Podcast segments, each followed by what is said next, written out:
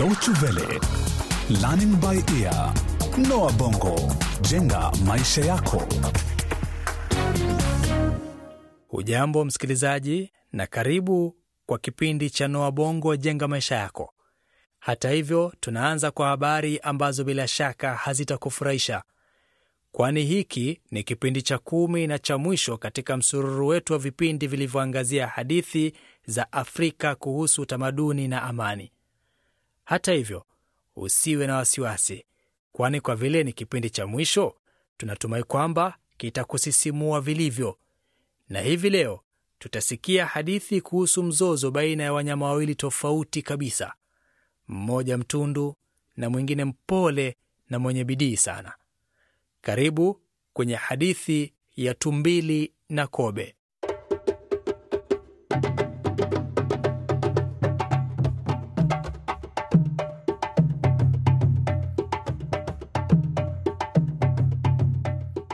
Zamani za kale, katika shamba la wanyama palitokea msimu ambao kila mmoja alitarajia mavuno mengi ambayo hayajawahi kushuhudiwa katika historia ya shamba hilo kufuatia msimu uliofana sana mwaka huo. Kobe alifanya kazi kwa bidii katika shamba lake na alipata mavuno mazuri kweli.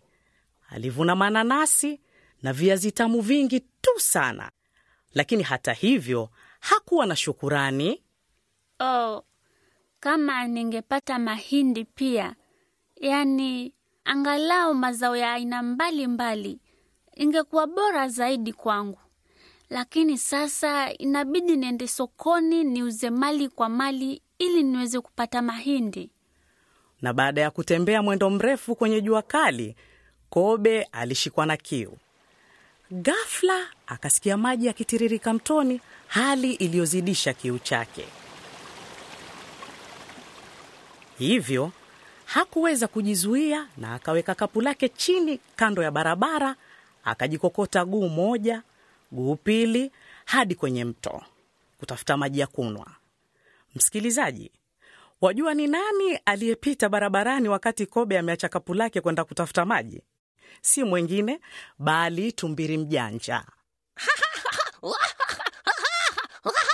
Oh, ni bahati iliyoje! Tumbili akakukuta mikono yake kwa raha ya kuokota kapu lililojaa matunda kando ya barabara. Kisha bila ya kupoteza wakati akalinyakua kapu hilo upesi na kupanda juu ya mti uliokuwa karibu.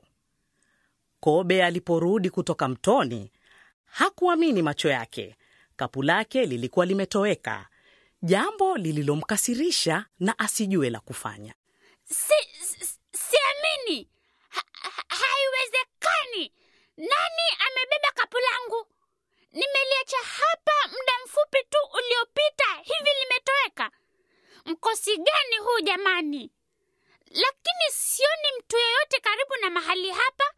Sasa ni nani anaweza kuwa ameliiba kapu langu au naota?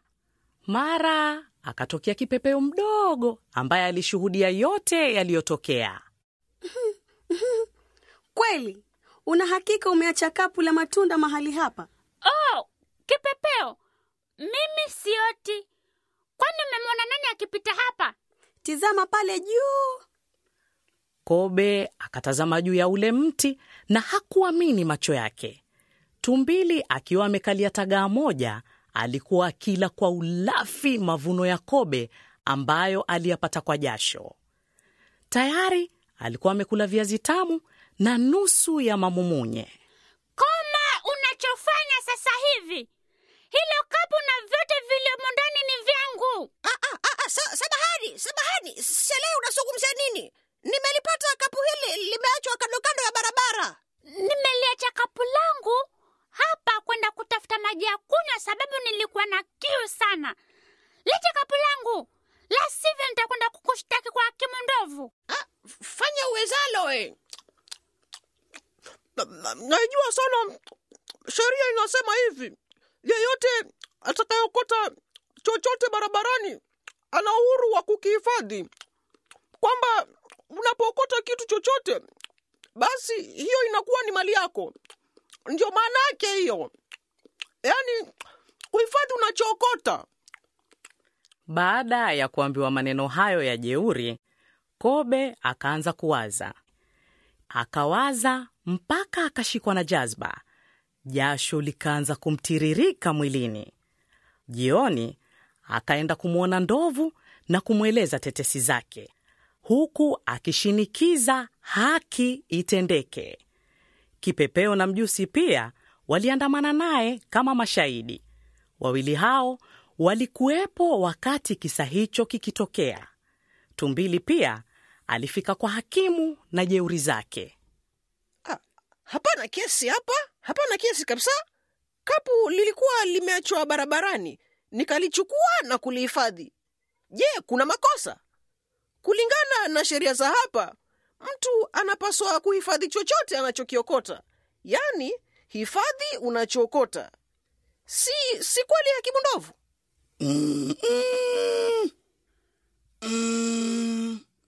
Samahani, lakini nakubaliana na Tumbili. Katika kisa hiki, mali inayookotwa bila shaka ni mali ya mwenye kuokota. Niwie radhi, Kobe. Najua ulijitahidi sana na kujikakamua kupata mavuno haya mazuri lakini sasa tumbiri ana haki ya kubaki na kapu na vyote vilivyomo ndani.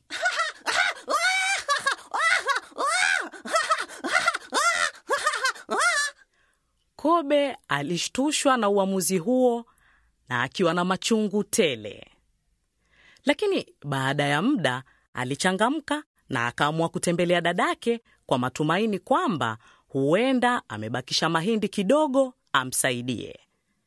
Hivyo asubuhi ilipofika, akafunga safari kwenda kwa dadake.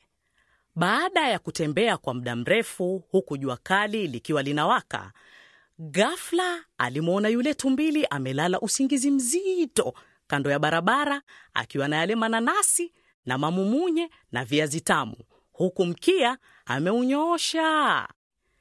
Nusura Kobe azimie kwa furaha aliyokuwa nayo kumwona tumbili, na bila ya kusita aliung'ata mkia wa tumbili na hakuuachilia tena. Huyo akaanza kutoroka. Leo nitamfunza sheria na jinsi inavyofanya kazi. ah, ah, jamani jamani nisaidieni nisaidieni mshikeni mwizi mzuieni we unafanya nini na mkia wangu ah!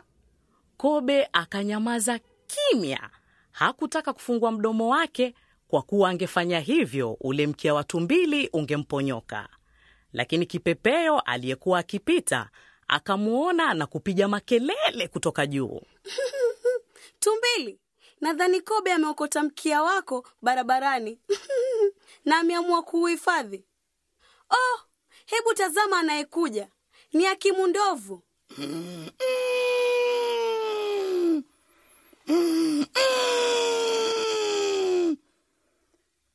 Ni kweli kipepeo. Bila shaka tumbili ana uhuru wa kupeleka kesi hii mahakamani.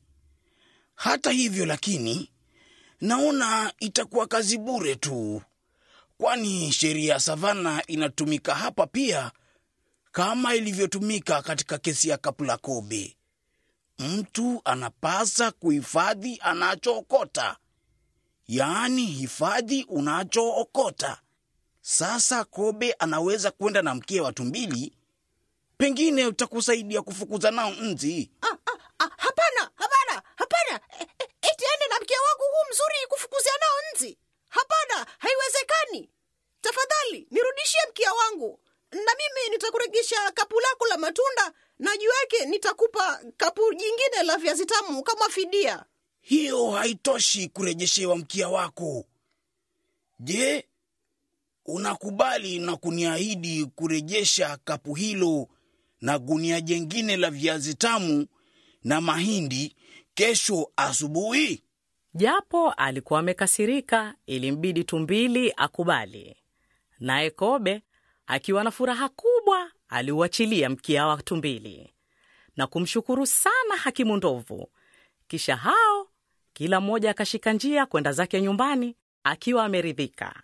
Siku hiyo jioni alikula mamumunye na viazi tamu na kulala. Kobe alifurahia sana chakula hicho huku akiridhika kwamba haki imetendeka.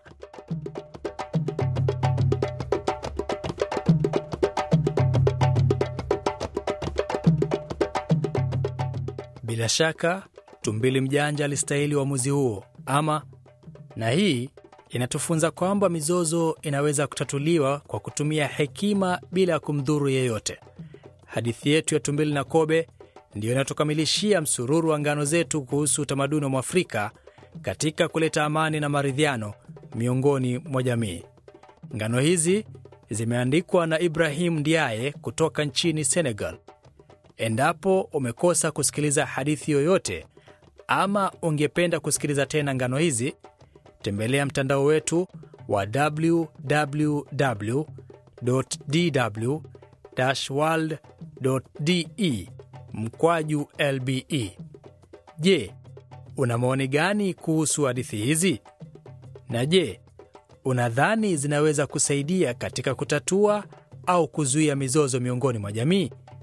Tutafurahi sana kupokea maoni yako msikilizaji, kupitia barua pepe lbe at dw world de, huku tukiwa na wingi wa matumaini kwamba umefurahia hadithi hizi na utajumuika nasi tena katika msururu wa hadithi zetu nyingine za Noa Bongo.